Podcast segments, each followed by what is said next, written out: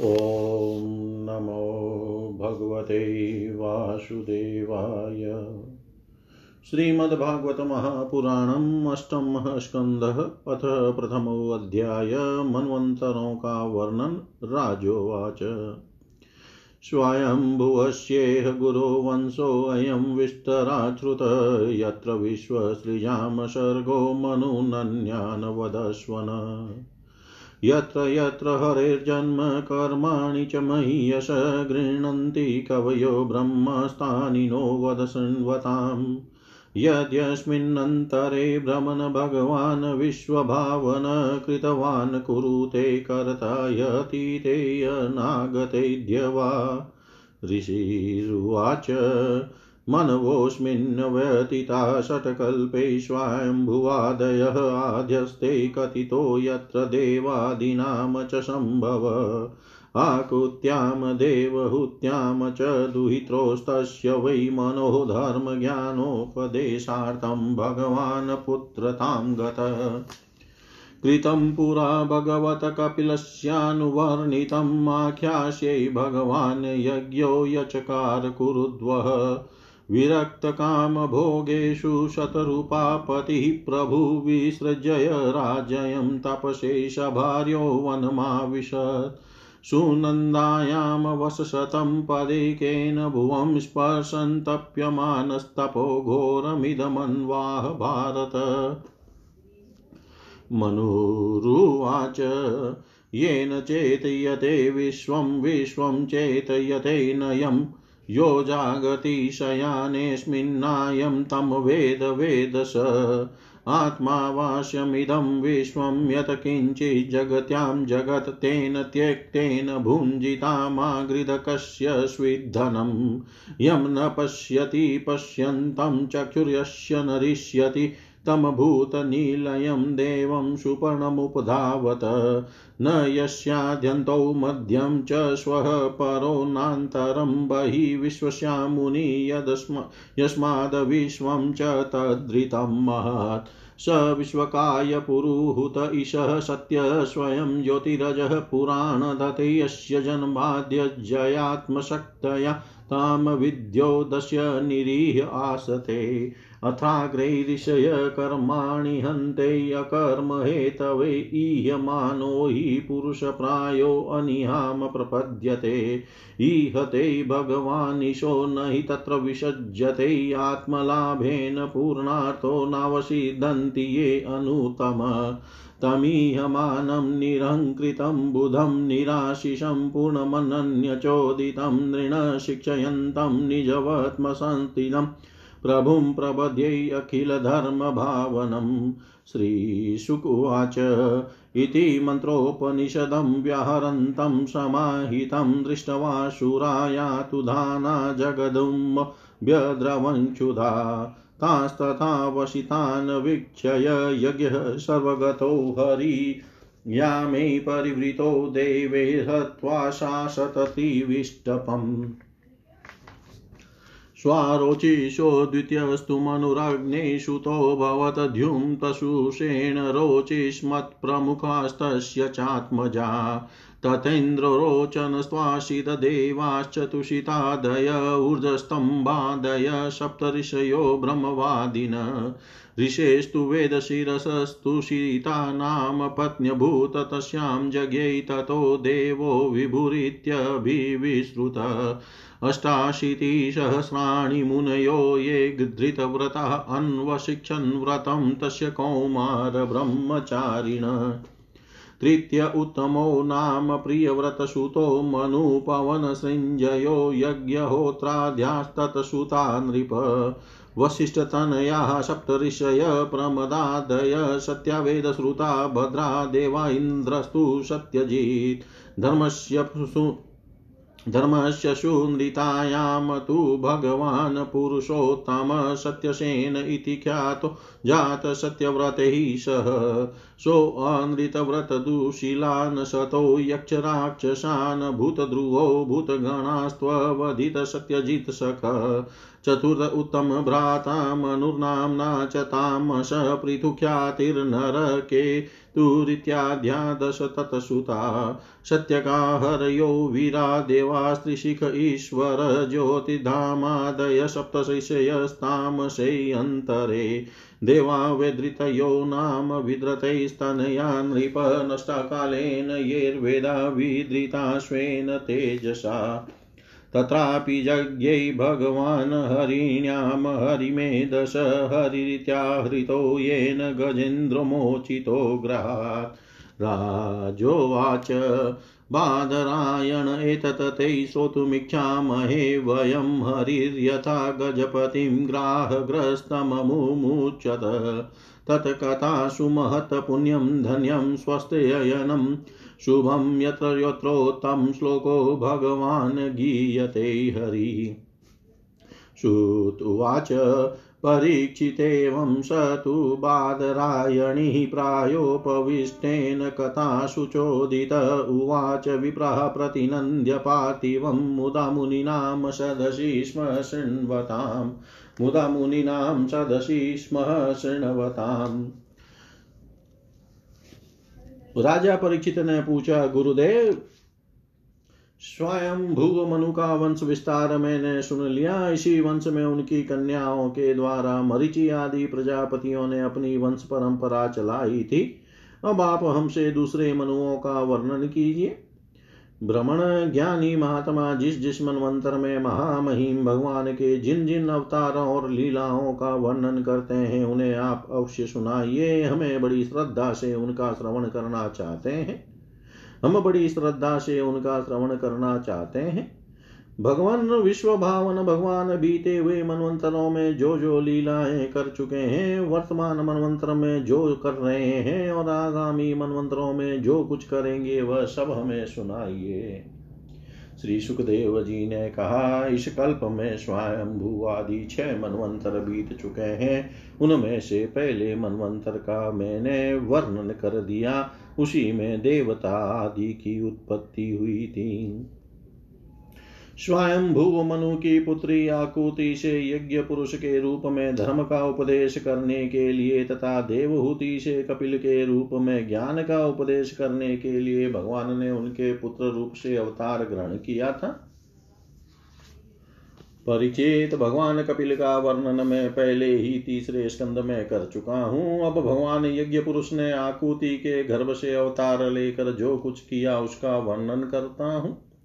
परीक्षित भगवान स्वयं भू मनु ने समस्त कामनाओं और भोगों से विरक्त होकर राज्य छोड़ दिया। वे अपनी पत्नी शत्रुपा के साथ तपस्या करने के लिए वन में चले गए। परीक्षित उन्होंने सुनंदा नदी के किनारे पृथ्वी पर एक पैर से खड़े रहकर सौ वर्ष तक घोर तपस्या की। तपस्या करते समय वे प्रतिदिन इस प्रकार भगवान की स्तुति करते थे। मनु जी कहा करते थे? जिनकी चेतना के स्पर्श मात्र से यह विश्व चेतन हो जाता है, किंतु यह विश्व जिन्हें चेतना का दान नहीं कर सकता, जो इसके सो जाने पर प्रलय में भी जागते रहते हैं, जिनको यह नहीं जान सकता, परंतु जो इसे जानते हैं वही परमात्मा है। यह संपूर्ण विश्व और विश्व में रहने वाले समस्त चराचर प्राणी सब उन परमात्मा से ही ओत प्रोत है। इसलिए संसार के किसी भी पदार्थ में मोह न करके उनका त्याग करते हुए ही जीवन निर्वाह मात्र के लिए ही उप, के लिए उपभोग करना चाहिए। तृष्णा का सर्वथा त्याग कर देना चाहिए। भला ये संसार की संपत्तियाँ किसकी है? भगवान सबके साक्षी हैं, उन्हें बुद्धि, वृत्तियाँ या नेत्र आदि इंद्रियाँ नहीं देख सकती, परंतु उनकी ज्ञान शक्ति अखंड है। समस्त प्राणियों के हृदय में रहने वाले उन्हीं स्वयं प्रकाश असंग परमात्मा की शरण ग्रहण करो। जिनका न आदि है, न अंत, फिर मध्य तो होगा ही कहाँ से? जिनका न कोई अपना है और न पराया और न बाहर है, न भीतर वे विश्व के आदि अंत, मध्य अपने पराये, बाहर और भीतर सब कुछ है, उन्हीं की सत्ता से विश्व की सत्ता है, वही अनंत वास्तविक सत्य पर ब्रह्म है। वही परमात्मा विश्व रूप है। उनके अनंत नाम है, वे सर्वशक्तिमान, सत्य, स्वयं प्रकाश, जन्मा और पुराण पुरुष हैं। वे अपनी माया शक्ति के द्वारा ही विश्व सृष्टि के जन्म आदि को स्वीकार कर लेते हैं और अपनी विद्या शक्ति के द्वारा उसका त्याग करके निष्क्रिय सत्स्वरूप मात्र रहते हैं। इसी से ऋषि मुनि निष्कर्म्य स्थिति अर्थात ब्रह्म से एकत्व प्राप्त करने के लिए पहले कर्म योग का अनुष्ठान करते हैं। प्राय कर्म करने वाला पुरुष ही अंत में निष्क्रिय होकर कर्मों से छुट्टी पा लेता है। यो तो सर्वशक्तिमान भगवान भी कर्म करते हैं, परंतु वे आत्मलाभ से पूर्ण काम होने के कारण उन कर्मों में आसक्त नहीं होते। अतः उन्हीं का अनुसरण करके अनाशक्त रहकर कर्म करने वाले भी कर्म बंधन से मुक्त ही रहते हैं। भगवान ज्ञान स्वरूप है, इसलिए उनके अहंकार का उनमें अहंकार का लेश भी नहीं है, वे सर्वतः परिपूर्ण है, इसलिए उन्हें किसी वस्तु की कामना नहीं है। वे बिना किसी की प्रेरणा के स्वच्छंद रूप से ही कर्म करते हैं। वे अपनी ही बनाई हुई मर्यादा में स्थित रहकर अपने कर्मों के द्वारा मनुष्य को शिक्षा देते हैं। वे ही समस्त धर्मों के प्रवर्तक और उनके जीवन दाता है। मैं उन्हीं प्रभु की शरण में हूँ। श्री सुखदेव जी कहते हैं, परीक्षित, एक बार स्वयं भू मनु एकाग्रचित से इस मंत्र में उपनिषद स्वरूप श्रुति का पाठ कर रहे थे। उन्हें नींद में अचेत होकर बड़बड़ाते जान भूखे असुर और राक्षस खा डालने के लिए उन पर टूट पड़े। यह देख कर अंतर्यामी भगवान यज्ञ पुरुष अपने पुत्र याम नामक देवताओं के साथ वहाँ आए।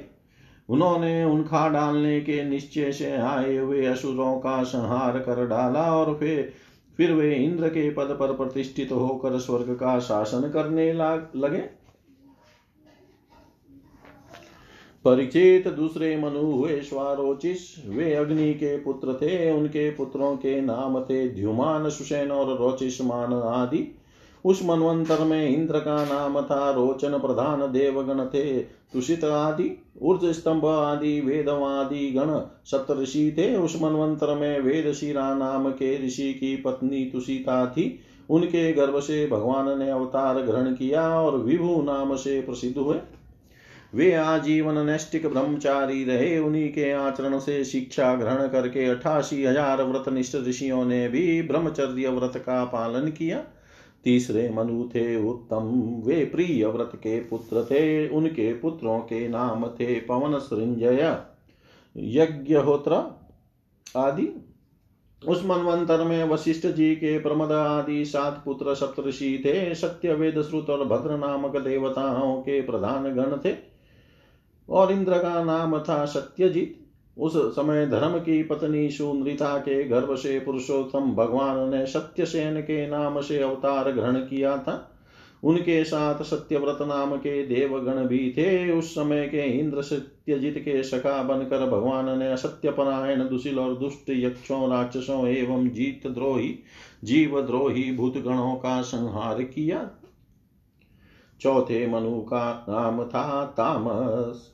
वे तीसरे मनु उत्तम के सगे भाई थे उनके पृथु ख्याति नर केतु इत्यादि दस पुत्र थे सत्य कहरी और वीर नामक देवताओं के प्रधान गण थे इंद्र का नाम था त्रिशिक उस मनवंतर में ज्योतिर्धाम आदि सप्तषि थे परिचित उस तामस नामक के मन, मनवंतर में विधृति के पुत्र, वेधृति नाम के और भी देवता हुए उन्होंने समय के फेर से नष्ट प्राय वेदों को अपनी शक्ति से बचाया था। इसीलिए वे वेधृति कहलाए। इस मनवंतर में हरिमेधा ऋषि की पत्नी हरिणी के गर्भ से हरि के रूप में भगवान ने अवतार ग्रहण किया। इसी अवतार में उन्होंने ग्राह से गजेंद्र की रक्षा की। रक्षा गजेंद्र की रक्षा की थी, राजा परीक्षित ने पूछा, मुनिवर हम आपसे यह सुनना चाहते हैं कि भगवान ने गजेंद्र को ग्रह के फंदे से कैसे छुड़ाया था? सब कथाओं में वही कथा परम पुण्यमय, प्रशंसनीय, मंगलकारी और शुभ है, जिसमें महात्माओं के द्वारा गान किए हुए भगवान श्री हरि के पवित्र यश का वर्णन रहता है। सूत जी कहते हैं शौनकादि ऋषियों राजा परीक्षित आमरण अनशन करके कथा सुनने के लिए ही बैठे हुए थे। उन्होंने जब श्री सुखदेव जी महाराज को इस प्रकार कथा कहने के लिए प्रेरित किया, तब वे बड़े आनंदित हुए और प्रेम से परीक्षित का अभिनंदन करके मुनियों की भरी सभा में कहने लगे। इति श्रीमद्भागवते महापुराणे पारमंस्यां संहितायामष्टम स्कन्धे मन्वन्तरानुचरिते प्रथमोऽध्याय सर्वं श्रीशां सदाशिवार्पणम् अस्तु। ॐ विष्णवे नम, ॐ विष्णवे नम, ॐ विष्णवे नमः। श्रीमद्भागवतः सप अष्टम स्कंध अथ द्वितीयोध्याय ग्राह के द्वारा गजेंद्र का पकड़ा जाना श्री शुकुवाच। आसिद गिरिवरो राज स्त्रीकुटैति विश्रुतः क्षीरोदेनावृतः श्रीमान् योजनायुत्तमुत्थ्रितः तावता विस्तृतः पर्यक त्रिभिः पयो निधिं दिशः कं रोचयन्नास्ते रोप्याय सहिरन्मयै। अन्यैश्च ककुभ सर्वा रत्नधातु विचित्रिते नानाद्रुमलतागुल्मे निर्घोषैर्निर्जराम्बसां स चावनिज्यमानाङ्घ्रिः समन्तातपय ऊर्मिभिः करोति श्यामलां भूमिं हरिन्मर्कतास्मभिः। सिद्धचारणगन्धर्वविद्याधर्महो रगै किन्नरैरप्सरोभिश्च क्रीडदभिर्जुष्टकन्दर। यत्र सङ्गीतसन्नादैर्नददुगुहममर्षया अभिर्गर्जन्ति हरय श्लाघिनः परशङ्खया नानारण्यपशुव्रातसङ्कुलद्रोण्यलङ्कृतः चित्रद्रुमशुरोद्यानकलकण्ठविहङ्गम। सरितसरोभिरसौदै पुलिर्निर्मणिवालुकै देवस्त्रीमज्जन्नामोदसौरभाम्बनिलेर्युत। तस्य द्रोण्यां भगवतो वरुणस्य महात्मन उद्यान मृत्युमनाम काक्रीडं सूर्योषितां सर्वतोऽलङ्कृतं दिव्यैर्नित्यं पुष्पफलद्रुमै मन्दारै पारिजातैश्च पाटलाशोकचम्पकै। च्युतै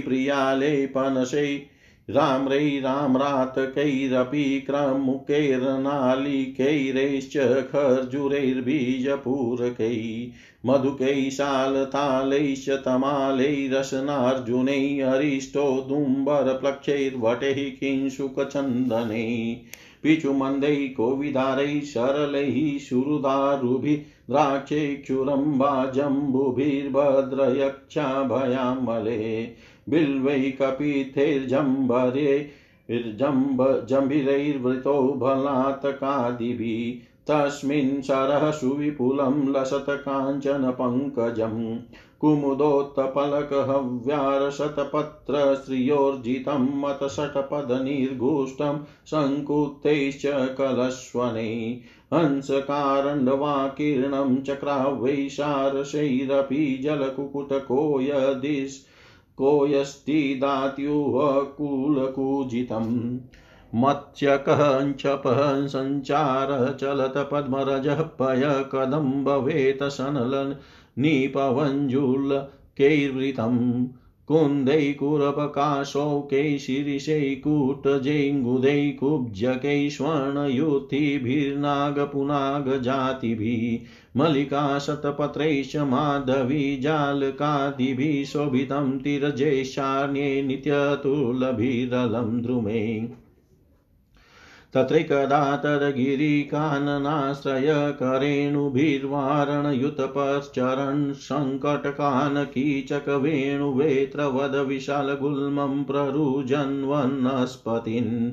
यद्गन्धमात्राधरयो गजेन्द्राव्याघ्रादयो व्यालमृगाशङ्कगा महोरगाश्चापि भयादद्रवन्ति सघोरकृष्णा शरभाश्चर्मय सर्भाश्च मर्रय वृकावराः महिषक्ष शल्या गोपुष, गोपुचशालावृकमर्कटाश्च, अन्यत्र क्षुद्रा हरिणा शशादयश्चरन्तयभीता यदनुग्रहेण स धर्मतप्तकरिभिः करेणुभिर्वृतो मदच्युतः कलभैरुनुद्रुतः। गिरिं गरिं नापरितप्रकम्पयन्निषेव्यमानोऽलिकुलेर्मदाशनै शरोऽनिलं पङ्कजरेणुरुषितं जिघ्रन् विधुरान् मदविह्वलसन्निभं केवलेक्षण वृतः स्वयुथेन त्रिशार्दितेन ततसरोवराभ्यासमतागमदः द्रुतम् विगायहम् विगायं तस्मिन् तस्मिन्मृताम्बुनिर्मलं हेमारविन्दोत्पलरेणुवासितं पपौनिकामं निजपुष्करोद्धृतमात्मानमदभिः स्नपय यनगतक्लम स्वपुष्करेणोदधृतशिखराम्बुभिर्निर्पाय यनसंसन्पयन्यथा गृही गृणीकरेणुकलभाश्च दुर्मदो नाचष्टकृत्रं कृपणोज्मायया तं तत्र कश्चिन्नृपः देवचोदितो ग्राहो बलियाश्चरणे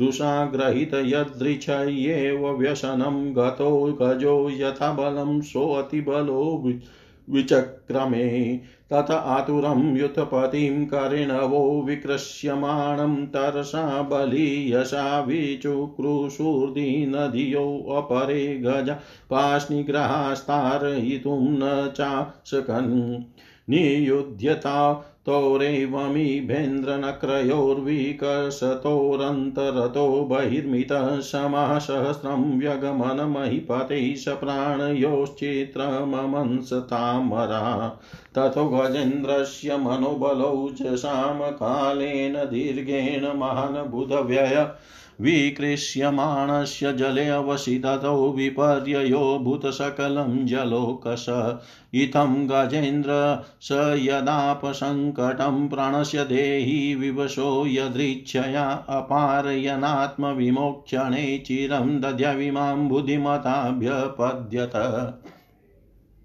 न मामि मे ज्ञातयातुरं गजाकुतकरिण्यप्रभवन्ति मोचितुं ग्राहेण पाशेन विधातुरावृतोऽप्यहं च तं यामि परम्परायणम् य कश्चनेशो बलिनोऽन्तकौरगातप्रचण्डवेगादभिधावतो वृषं भीतं प्रपन्नं परिपाति यद्भयान् मृत्युप्रदावत्यरणं तमीमहि। मृत्युप्रधावत्यरणं तमीमहि।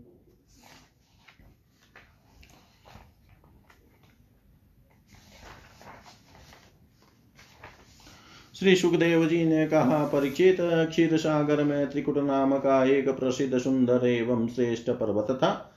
वह दस हज़ार योजन ऊँचा था। उसकी लंबाई, चौड़ाई भी चारों ओर इतनी ही थी। उसके चांदी, लोहे और सोने के तीन शिखरों की छटा से समुद्र दिशाएँ और आकाश जगमगाते रहते थे। और भी उसके कितने ही शिखर ऐसे थे जो रत्नों और धातुओं के रंग बिरंगी छटा दिखाते हुए सब दिशाओं को प्रकाशित कर रहे थे। उनमें विविध जाति के वृक्ष लताएँ और झाड़ियाँ थी। झरनों की झरझर से वह गुंजायमान होता रहता था। सब और से समुद्र की लहरें आकर उस पर्वत के निचले भाग से टकराती। उस समय ऐसा जान पड़ता, मानो ये पर्वत राज पाँव पखार रही हो उस पर्वत के हरे पन्ने के पत्थरों से, वहाँ की भूमि ऐसी सांवली हो गई थी जैसे उस पर हरी भरी दूब लग रही हो। उसकी कंदराओं में सिद्ध सिद्ध चारण गंधर्व, विद्याधर नाग किन्नर और अप्सराएँ आदि विहार करने के लिए प्राय बने ही रहते थे। जब उसके संगीत की ध्वनि चटानों से टकरा कर गुफाओं में प्रतिध्वनित तो होने लगती थी, तब बड़े बड़े गर्वीले सिंह उसे दूसरे सिंह की ध्वनि समझकर सह न पाते और अपनी गर्जना से उसे दबा देने के लिए ज़ोर से गरजने लगते थे। उस पर्वत की तलहटी तरह तरह के जंगली जानवरों के झुंडों से सुशोभित रहती थी। अनेकों प्रकार के वृक्षों से भरे हुए देवताओं के उद्यान में सुंदर सुंदर पक्षी मधुर कंठ से चहकते रहते थे। उस पर बहुत सी नदियाँ और सरोवर भी थे। उनका जल बड़ा निर्मल था। उनके पुलिन पर मनियों की बालू चमकती रहती थी। उनमें देवांगनाएँ स्नान करती थी, जिससे उनका जल अत्यंत सुगंधित हो जाता था। उसकी सुरभि लेकर भीनी भीनी वायु चलती रहती थी। पर्वतराज त्रिकुट की तराई में भगवत प्रेमी महात्मा भगवान वरुण का एक उद्यान था।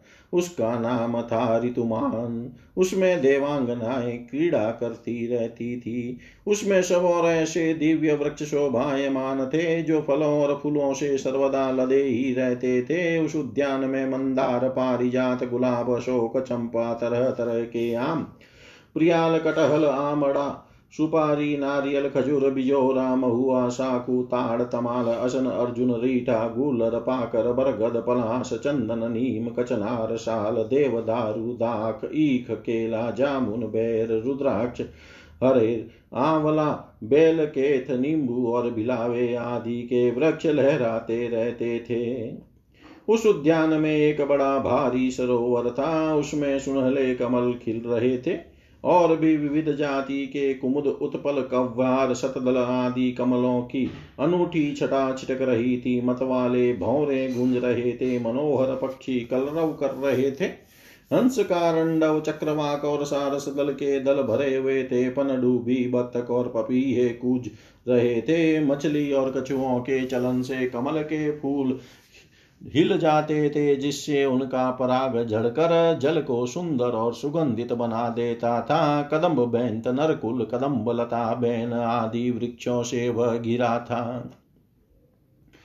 कुंद कुरबुक, कटसरैया अशोक शिरस वन मल्लिका लिशोड़ा हर सिंगार सोन जूही नाग पुनाग जाति मलिका सतपत्र माधवी और मोगरा आदि सुंदर सुंदर पुष्प वृक्ष एवं तट के दूसरे वृक्षों से भी जो प्रत्येक ऋतु में हरे भरे रहते थे, वह सरोवर शोभायमान रहता था। उस पर्वत के घोर जंगल में बहुत सी हथीनियों के साथ एक गजेंद्र निवास करता था। वह बड़े बड़े शक्तिशाली हथिया हाथियों का सरदार था। एक दिन वह उसी पर्वत पर अपनी हथीनियों के साथ कांटे वाले कीचक, बाँस बैंत, बड़ी बड़ी झाड़ियों और पेड़ों को रोंदता हुआ घूम रहा था।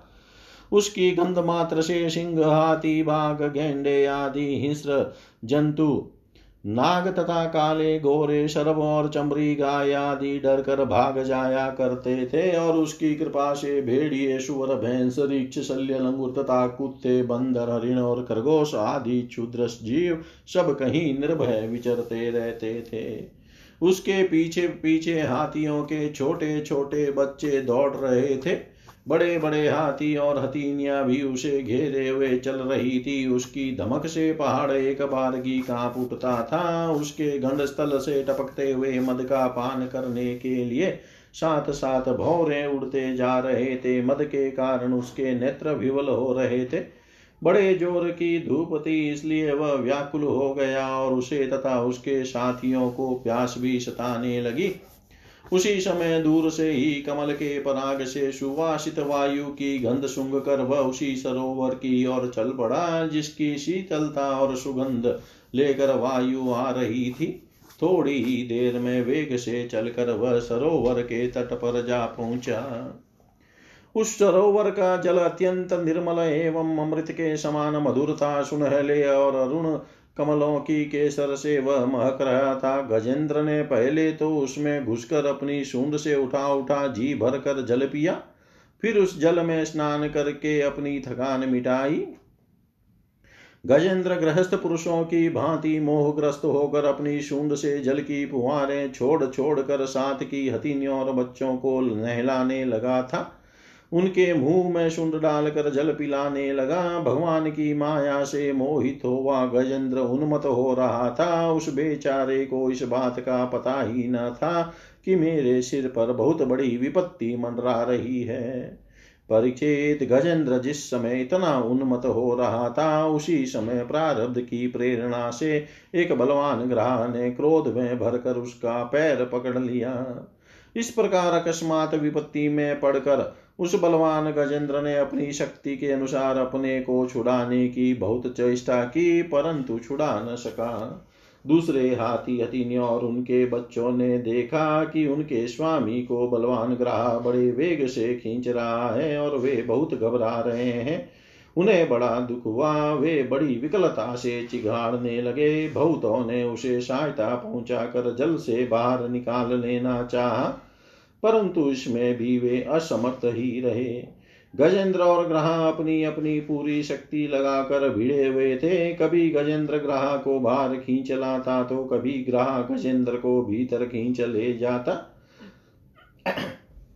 परीक्षित इस प्रकार उनको लड़ते लड़ते एक हज़ार वर्ष बीत गए और दोनों ही जीते रहे।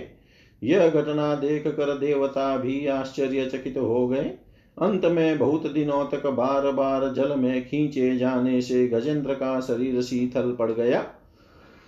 शिथिल गजेंद्र का शरीर शिथिल पड़ गया। न तो उसके शरीर में बल रह गया और न मन में उत्साह। शक्ति भी क्षीण हो गई। इधर ग्राह तो जल जलचर ही ठहरा। इसलिए उसकी शक्ति क्षीण होने के स्थान पर बढ़ गई। वह बड़े उत्साह से और भी बल लगाकर गजेंद्र को खींचने लगा। इस प्रकार देहाभिमानी गजेंद्र अकस्मात प्राण संकट में पड़ गया और अपने को छुड़ाने में सर्वथा असमर्थ हो गया। बहुत देर तक उसने अपने छुटकारे के उपाय पर विचार किया। अंत में वह इस निश्चय पर पहुँचा। यह ग्रह विधाता की फांसी ही है। इसमें फंसकर मैं आतुर हो रहा हूँ। जब मुझे मेरे बराबर के हाथी भी इस विपत्ति से न उबार सके, तब ये बेचारी हथिनिया तो छुड़ा ही कैसे सकती है? इसलिए अब मैं संपूर्ण विश्व के एकमात्र आश्रय भगवान की ही शरण लेता हूँ। काल बड़ा बली है, यह सांप के समान बड़े प्रचंड वेग से सबको निगल जाने के लिए दौड़ता ही रहता है। इससे अत्यंत भयभीत होकर जो कोई भगवान की शरण में चला जाता है, उसे वे प्रभु अवश्य अवश्य अवश्य बचा लेते हैं। उनके भय से भीत होकर मृत्यु भी अपना काम ठीक ठीक पूरा करता है। वही प्रभु सबके आश्रय है। मैं उन्हीं की शरण ग्रहण करता हूँ। इति श्रीमद्भागवते महापुराणे पारमहंस्यां संहितायाम् अष्टम स्कन्धे मन्वन्तरानुवर्णने गजेन्द्रोपाख्याने द्वितीयोऽध्याय। सर्वं श्रीशां सदाशिवार्पणम् अस्तु। ॐ विष्णवे नम। ॐ विष्णवे नम। ॐ विष्णवे नम। श्रीमद्भागवत अष्टम स्कंद तृतीयो अध्याय। गजेंद्र के द्वारा भगवान की स्तुति और उसका संकट से मुक्त होना श्री शुकुवाच एवं वशितो बुद्धया समादाय मनोहृदि जजाप परमं जाप्यं प्रागजन्मन्युन् मन्यनुशिक्षितं गजेन्द्र उवाच। ॐ नमो भगवते तस्मै यत एतचिदात्मकं पुरुषायादिबीजाय परेशायाभिधीमहि। यस्मिन्निदं यतश्चेदं येनेदं च इदं स्वयं योऽस्मात् परस्तं प्रपद्यै स्वयम्भुवं यः स्वात्मनीदं निजमाया, माययार्पितं क्वचित् विभातं क्व च तत्तिरोहितम् अविदधृकः साक्ष्यभयं साक्षुभयं तदीक्षते स आत्ममूलो वतु माँ परात्पर। कालेन पञ्चत्वमितेषु कृतस्नशो लोकेषु पालेषु च सर्वहेतुषु तमस्तदाशिदगहनं गभीरं यस्तस्य पारे अभिविराजते विभु। न यस्य देवा ऋषय पदं विदुरजन्तुः पुनको हर्ति गन्तुमीरितुं यथा नटस्याकृतिर्भिविचेष्टतो दुरत्ययानुक्रमणः समावतु दिदृक्षवो यस्य पदं सुमङ्गलं विमुक्तसङ्गं मुनय सुसाधव चरन्त्यलोकव्रतमवृण वने भूतात्मभूतः सुहृदशमे गति। न विद्यते यस्य च जन्मकर्म वा न नामरूपे गुणदोष एव वा। तथापि लोकाप्यय सम्भवाय स्वमायया तान्यनुकालमृच्छति। तस्मै नम परेशाय भ्रमणे अनन्तशक्तयै अरूपायोरूपाय नमाश्चर्यकर्मणे नम आत्मप्रदीपाय साक्षिणे परमात्मने नमो गिरां विदुराय मनश्चेतसामपि सत्त्वेन प्रतिलभ्याय निष्कर्मेण विपश्चिता। नम कैवल्यनाथाय निर्वाणसुखसंविदे नम शान्ताय घोराय मूढाय गुणधर्मिणे निर्विशेषाय साम्याय नमो ज्ञानघनाय च। क्षत्रज्ञाय नमस्तुभ्यं सर्वाध्यक्षाय साक्षिणे पुरुषा पुरुषायात्ममूलाय मूलप्रकृतयै नमः। सर्वेन्द्रियगुणद्रष्टे सर्वप्रत्ययहेतवे असताच्छाय योक्ताय सदाभाषाय ते नमः। नमो नमस्ते अखिलकारणाय निष्कारणायाद्भुतकारणाय सर्वागम्य गमाम्य गमामनायं महार्णवाय नमोऽपवर्गाय परायणाय। गुणारणीचिनाचिदुष्मपाय तत्क्षोभविस्फुजितमानसाय नैष्कर्म्यभावेन विवर्जितागम स्वयं प्रकाशाय नमस्करोमि। माद्रिकप्रपन्नपशुपाशविमोक्षणाय मुक्ताय भूरि करुणाय नमोऽलयाय स्वांसेन सर्वतनु भृणमनसि प्रतीतप्रत्यगदृशै भगवते बृहते नमस्ते। आत्मात्मजाप्तः गृहवितजनेषु शक्तै प्राप दुष्प्रापणाय गुणसङ्गविवर्जिताय मुक्तात्मभीष्वहृदये परिभाविताय ज्ञानात्मने भगवते नम ईश्वराय। यमधर्मकामार्थविमुक्तिकामाः भजन्त इष्टां गतिमाप्नुवन्ति। किं त्वाशिशोरात्यपि देहमव्ययं करोतु मे अदभ्रदयो विमोक्षणम्। एकान्तिनो यस्य न कञ्चनार्थं वाञ्छन्ति ये वै भगवत्प्रपन्ना अत्यद्भुतं तच्चरितं सुमङ्गलं गायन्त आनन्दसमुद्रमग्ना, तमक्षरं भ्रमपरं परेशं व्यक्तामाध्यात्मिकं योगगम्यम् अतीन्द्रियं सूक्ष्मं सूक्ष्ममिवातिदूरम् अनन्तमाद्यं परिपूर्णमीडे। यस्य ब्रह्मादयो देववेदा लोकाश्चराचरः नामरूपभिवेदेन फल्गव्या च कलया कृता। यथार्चिषोऽग्नैः सवितुर्गर्भस्तयो निर्यान्ति सन्न्य त्यःकृतस्वरोचिष तथा यतोऽयं गुणसम्प्रवाहो बुधिर्मनखानि शरीरसर्गा स वै न देवासुरमत्र्यतिर्यङ्गन षण्डो न पुमान् न जन्तु नायं गुणकर्म न शन चाशन निषेधशेषो जयतादशेष। जिजीविषेनाहमिया मुया किम् अन्तर्बहिश्चावृतये भयोन्यय इच्छामि कालेन न यस्य विप्लवस्तस्यात्मलोका वर्णस्य मोक्षम्। सोऽहं विश्वसृजं, विश्वं विश्वं विश्ववेदशं विश्वात्मानमजं भ्रमप्रणतोऽस्मि परं पदम् यो योगरन्धितकर्माणो हृदि योगविभाविते योगिनो यं प्रपश्यन्ति योगेशं तं नतोऽस्म्यहम् नमो नमस्तुभ्यमशय्यवेगशक्तित्रयायाखिलधिगुणाय प्रपन्नपालाय दुरन्तशक्तये कदीन्द्रियाणामनवाप्यवर्त्मने। नायं वेद स्वमात्मानं यचक्तिया धिया हतं तं दुरत्ययमात्म्यहं भगवन्तमितोऽस्म्यहं श्रीशुकुवाच। एवं गजेन्द्रमुपवर्णितनिर्विशेषं भ्रमदयो विविधलिङ्गभिदाभिमान नेते यदोपस त्रिपूर्णिखिलात्मकत्वात् तत्राखिलामरमयो हरिराविराशित तं तद्वदातमुपलभ्य जगन्निवासस्तोत्रं निशम्य दिविजयि सह संस्तुवद्भिः छन्दोमयेन गरुडेन सुमयमानश्चक्रायुधोऽभ्य गमदाशु यतो गजेन्द्र सोऽन्तसरस युरुबलेन गृहीत आर्तो दृष्ट्वा गरुतमतिहरिं ख उपातचक्र उत्क्षिप्य शाम्बुजकरं गिरमाह कृच्छ्रान् नारायणाखिलगुरो भगवन्नमस्ते तमवीक्षय पीडितमजसः सावर्तीय वतीर्यः सग्राहमाशु सरसकृपयोज्जहार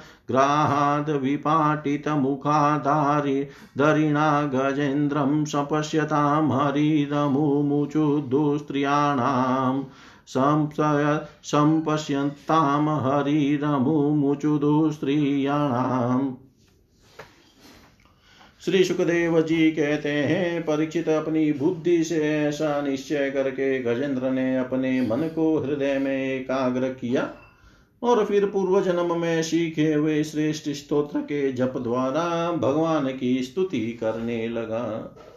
गजेंद्र ने कहा, जो जगत के मूल कारण है और सबके हृदय में पुरुष के रूप में विराजमान है, एवं समस्त जगत के एकमात्र स्वामी है, जिनके कारण इस संसार में चेतना का विस्तार होता है, उन भगवान को मैं नमस्कार करता हूँ, प्रेम से उनका ध्यान करता हूँ। यह संसार उन्हीं में स्थित है, उन्हीं की सत्ता से प्रतीत हो रहा है। वे ही इसमें व्याप्त हो रहे हैं और स्वयं वे ही इसके रूप में प्रकट हो रहे हैं। यह सब होने पर भी वे इस संसार और इसके कारण प्रकृति से सर्वथा परे हैं। उन स्वयं प्रकाश, स्वयं सिद्ध सत्तात्मक भगवान की मैं शरण ग्रहण करता हूँ। यह विश्व प्रपंच उन्हीं की माया से उनमें अध्यस्त है। यह कभी प्रतीत होता है तो कभी नहीं, परंतु उनकी दृष्टि ज्यो की त्यों एक सी रहती है। वे इसके साक्षी हैं और उन दोनों को देख, दोनों को ही देखते रहते हैं। वे सबके मूल हैं और अपने मूल भी वही है। कोई दूसरा उनका कारण नहीं है। वे ही समस्त कार्य और कारणों से अतीत प्रभु मेरी रक्षा करें। प्रलय के समय लोक, लोकपाल और इन सब के कारण संपूर्ण रूप से नष्ट हो जाते हैं। उस समय केवल अत्यंत घना और गहरा अंधकार ही अंधकार रहता है। परंतु अनंत परमात्मा उससे सर्वता परे विराजमान रहते हैं। वे ही प्रभु मेरी रक्षा करे। उनकी लीलाओं का रहस्य जानना बहुत ही कठिन है। वे नट की भांति अनेकों वेश धारण करते हैं। उनके वास्तविक स्वरूप को न तो देवता जानते हैं और न ऋषि फिर दूसरा ऐसा कौन प्राणी है जो वहाँ तक जा सके और उसका वर्णन कर सके? वे प्रभु मेरी रक्षा करें। जिनके परम मंगलमय स्वरूप का दर्शन करने के लिए महात्मा गण संसार की समस्त आशक्तियों का परित्याग कर देते हैं और वन में जाकर अखंड भाव से ब्रह्मचर्य आदि अलौकिक व्रतों का पालन करते हैं तथा अपने आत्मा को सबके हृदय में विराजमान देख कर स्वाभाविक ही सबकी भलाई करते हैं। वे ही मुनियों के सर्वस्व भगवान मेरे सहायक हैं, वे ही मेरी गति है। न उनके जन्म कर्म है और न नाम रूप, फिर उनके संबंध में गुण और दोष की तो कल्पना ही कैसे की जा सकती है? फिर भी विश्व की सृष्टि और संहार करने के लिए समय समय पर वे उन्हें अपनी माया से स्वीकार करते हैं। उन्हीं अनंत शक्तिमान सर्वेश्वर्य संपन्न पर ब्रह्म परमात्मा को मैं नमस्कार करता हूँ। वे अरूप होने पर भी बहुरूप हैं, उनके कर्म अत्यंत आश्चर्यमय हैं। मैं उनके चरणों में नमस्कार करता हूँ। स्वयं प्रकाश सबके साक्षी परमात्मा को मैं नमस्कार करता हूँ। जो मनवाणी और चित से अत्यंत दूर है, उन परमात्मा को मैं नमस्कार करता हूँ। विवेकी, पुरुष, कर्म, संन्यास अथवा कर्म समर्पण के द्वारा अपना अंत करण शुद्ध करण के जिन्हें प्राप्त करते हैं, तथा जो स्वयं नित्य मुक्त परमानंद एवं ज्ञान स्वरूप है ही दूसरों को केवल्य मुक्ति देने की सामर्थ्य भी केवल उन्हीं में है, उन प्रभु को मैं नमस्कार करता हूँ। जो सत्य रजतम इन तीन गुणों का धर्म स्वीकार करके क्रमशः शांत, घोर और मूढ़ अवस्था भी धारण करते हैं, उन भेद रहित संभाव से स्थित एवं ज्ञान घन, प्रभु को मैं बार बार नमस्कार करता हूँ। आप सबके स्वामी समस्त क्षेत्रों के एकमात्र ज्ञाता एवं सर्वसाक्षी हैं। आपको मैं नमस्कार करता हूँ। आप स्वयं ही अपने कारण हैं। पुरुष और मूल प्रकृति के रूप में भी आप ही हैं। आपको मेरा बार बार नमस्कार। आप समस्त इंद्रिया और उनके विषयों के दृष्टा हैं। समस्त प्रतीतियों के आधार है। अहंकार आदि छाया रूप असुत असत वस्तुओं के द्वारा आपका ही अस्तित्व प्रकट होता है। समस्त वस्तुओं की सत्ता के रूप में भी केवल आप ही भास रहे हैं। मैं आपको नमस्कार करता हूँ। आप सबके मूल कारण हैं। आपका कोई कारण नहीं है। तथा कारण होने पर भी आप में विकार या परिणाम नहीं होता। इसलिए आप अनोखे कारण है। आपको मेरा बार बार नमस्कार।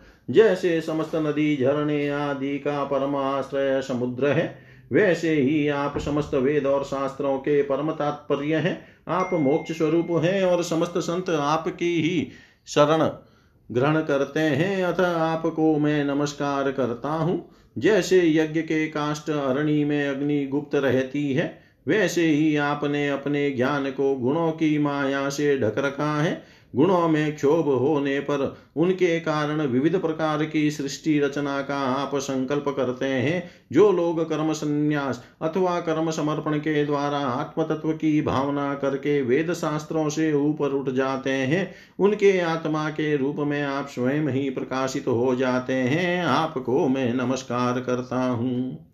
जैसे कोई दयालु पुरुष फंदे में पड़े हुए पशु का बंधन काट दे, वैसे ही आप मेरे जैसे शरणागतों की फांसी काट देते हैं। आप नित्य मुक्त हैं, परम करुणामय हैं और भक्तों का कल्याण करने में भी, करने में आप कभी आलस्य नहीं करते। आपके चरणों में मेरा नमस्कार है। समस्त प्राणियों के हृदय में अपने अंश के द्वारा अंतरात्मा के रूप में आप उपलब्ध होते रहते हैं। आप सर्वैश्वर्य पूर्ण एवं अनंत हैं। आपको मैं नमस्कार करता हूँ। जो लोग शरीर, पुत्र, गुरुजन ग्रह संपत्ति और स्वजनों में आसक्त हैं उन्हें आपकी प्राप्ति अत्यंत कठिन है, क्योंकि आप स्वयं गुणों की आसक्ति से रहित हैं। जीवन मुक्त पुरुष अपने हृदय में आपका निरंतर चिंतन करते रहते हैं। उन सर्वेश्वर्य पूर्ण ज्ञान स्वरूप भगवान को मैं नमस्कार करता हूँ।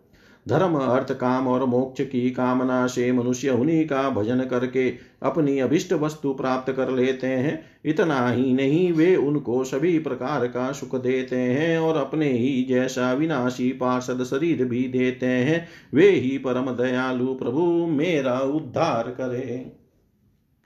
जिनके अनन्य प्रेमी भक्त जन उन्हीं की शरण में रहते, वे उनसे किसी भी वस्तु की, यहाँ तक कि मोक्ष की भी अभिलाषा नहीं केव करते, केवल उनकी परम दिव्य मंगलमयी लीलाओं का गान करते हुए आनंद के समुद्र में निमग्न रहते हैं। जो अविनाशी सर्वशक्तिमान, अव्यक्त, इंद्रियातीत और अत्यंत सूक्ष्म है जो अत्यंत निकट होने पर भी बहुत दूर जान पड़ते हैं, जो आध्यात्मिक योग अर्थात ज्ञान योग या भक्ति योग के द्वारा प्राप्त होते हैं, उन्हीं आदि पुरुष अनंत एवं परिपूर्ण पर ब्रह्म परमात्मा की मैं स्तुति करता हूँ, जिनकी अत्यंत छोटी कला से अनेकों नाम रूप के भेदभाव से युक्त ब्रह्मा आदि देवता वेद और चराचर लोकों की सृष्टि हुई है। जैसे धधकती हुई आग से लपटे और प्रकाशमान सूर्य से उनकी किरणें बार बार निकलती और लीन होती रहती है। वैसे ही जिन स्वयं प्रकाश परमात्मा से बुद्धि, मन, इंद्रिय और शरीर जो गुणों के प्रवाह रूप है बार बार प्रकट होते और लीन हो जाते हैं। वे भगवान न देवता है और न असुर। वे मनुष्य और पशु पक्षी भी नहीं है। न वे स्त्री है, न पुरुष और न नपुंसक। वे कोई साधारण या असाधारण प्राणी भी नहीं है। न वे गुण है और न कर्म, न कार्य है और न तो कारण ही। सबको, सबका निषेध हो जाने पर जो कुछ बचा रहता है, वही उनका स्वरूप है, तथा वे ही सब कुछ है। वे ही परमात्मा मेरे उद्धार के लिए प्रकट हो। मैं जीना नहीं चाहता, यह हाथी की योनि बाहर और भीतर सब और से अज्ञान रूप आवरण के द्वारा ढकी हुई है। इसको रख कर करना ही क्या है? मैं तो आत्म प्रकाश को ढकने वाले उस अज्ञान रूप आवरण से छूटना चाहता हूँ, जो काल क्रम से अपने आप नहीं छूट सकता, जो केवल भगवत कृपा भगवत कृपा अथवा तत्व ज्ञान के द्वारा ही नष्ट होता है। इसलिए मैं उन पर ब्रह्म परमात्मा की शरण में हूँ, जो विश्व रहित होने पर भी विश्व के रचियता और विश्व स्वरूप है। साथ ही जो विश्व की अंतरात्मा के रूप में विश्व रूप सामग्री से क्रीड़ा भी करते रहते हैं, उस अजन्मा परम पद स्वरूप ब्रह्म को मैं नमस्कार करता हूँ। योगी लोग योग के द्वारा कर्म कर्म वासना और कर्म फल को भस्म करके अपने योग शुद्ध हृदय में जिन योगेश्वर भगवान का साक्षात्कार करते हैं, उन प्रभु को मैं नमस्कार करता हूँ। प्रभु, आपकी तीन शक्तियों सत्व रज और तम के राग आदि वेग असह्य है। समस्त इंद्रियों और मन के विषयों के रूप में भी आप ही प्रतीत हो रहे हैं। इसलिए जिनकी इंद्रियाँ वश में नहीं है, वे तो आपकी प्राप्ति का मार्ग भी नहीं पा सकते। आपकी शक्ति अनंत है, आप शरणागत वत्सल है, आपको मैं बार बार नमस्कार करता हूँ।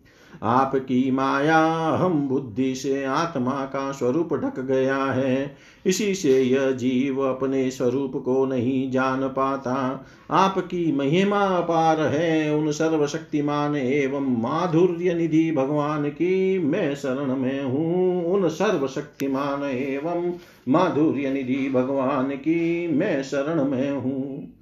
श्री सुखदेव जी कहते हैं परीक्षित गजेंद्र ने बिना किसी भेदभाव के निर्विशेष रूप से भगवान की स्तुति की थी।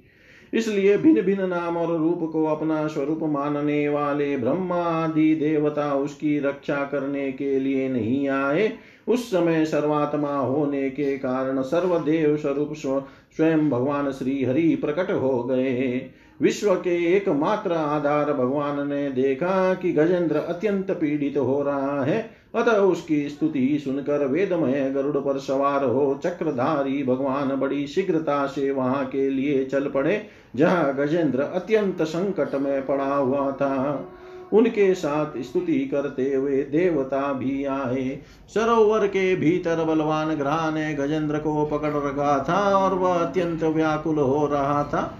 तब उसने देखा कि आकाश में गरुड़ पर सवार होकर हाथ में चक्र लिए भगवान श्री हरि आ रहे हैं। तब अपनी शुंड में कमल का एक सुंदर पुष्प लेकर उसने ऊपर को उठाया और बड़े कष्ट से बोला, नारायण जगत गुरो भगवान आपको नमस्कार है। अब भगवान ने देखा कि गजेंद्र अत्यंत पीड़ित हो रहा है, तब वे एक बार की गरुड़ को छोड़कर कूद पड़े और कृपा करके गजेंद्र के साथ ही ग्रह को भी बड़ी शीघ्रता से सरोवर से बाहर निकाल लाए। फिर सब देवताओं के सामने ही भगवान श्री हरि ने चक्र के, चक्र से ग्रह का मुँह फाड़ दिए चक्र से ग्राह का मुँह फाड़ डाला और गजेंद्र को छुड़ा लिया। इति श्रीमद्भागवते महापुराणे पारमश्याम संहितायामष्टम स्कन्धे गजेन्द्रमोक्षणे तृतीयोऽध्याय सर्वं श्रीशां सदाशिवार्पणम् अस्तु। ॐ विष्णवे नम। ॐ विष्णवे नम। ॐ विष्णवे नमः।